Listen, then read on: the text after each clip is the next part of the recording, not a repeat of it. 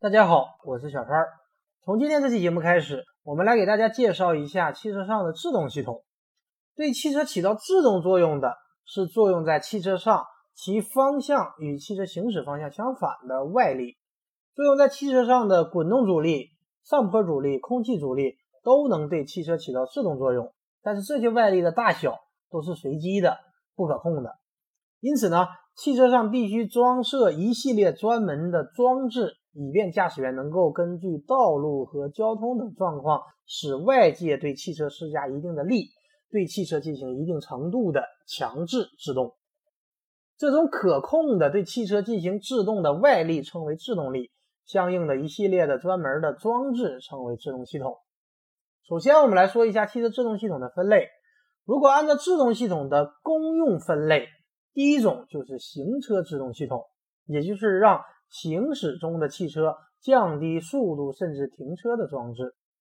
第二类驻车制动系统，就是让已经停止的汽车驻留在原地不动的装置。除了这两个最常见的，第三类是第二制动系统，它是指行车制动失效的情况下，保证汽车仍能实现减速或停车的一套装置。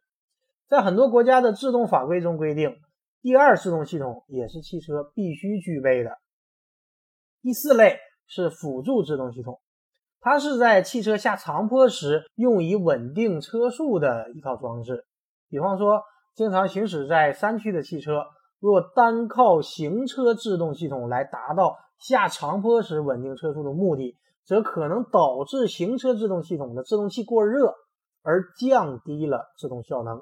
因此呢，三驱汽车还应该具有这个装置。这里我们重点来介绍一下辅助制动系统。辅助制动系统的作用就是在不使用或少使用行车制动的条件下，使车辆速度降低或保持稳定，但不能将车辆紧急制停。这种作用称为缓速作用。辅助制动系统中用以产生制动力矩，从而对车辆起缓速作用的部件称为缓速器。缓速器也属于制动器的范畴。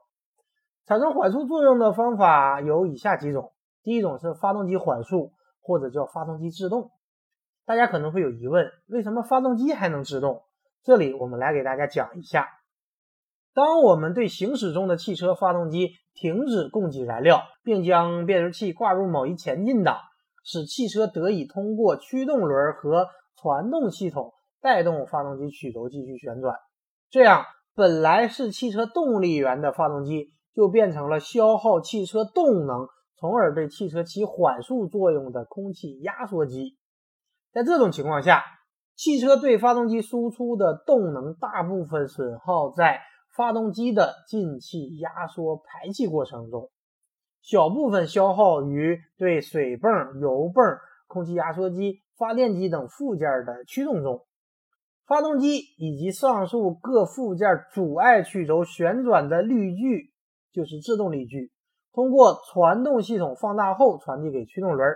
为了强化发动机缓速作用，可以采取阻塞进气或排气通道，或改变进气排气门开启、关闭时刻等措施，以增加发动机内进气排气压缩等方面的功率损失。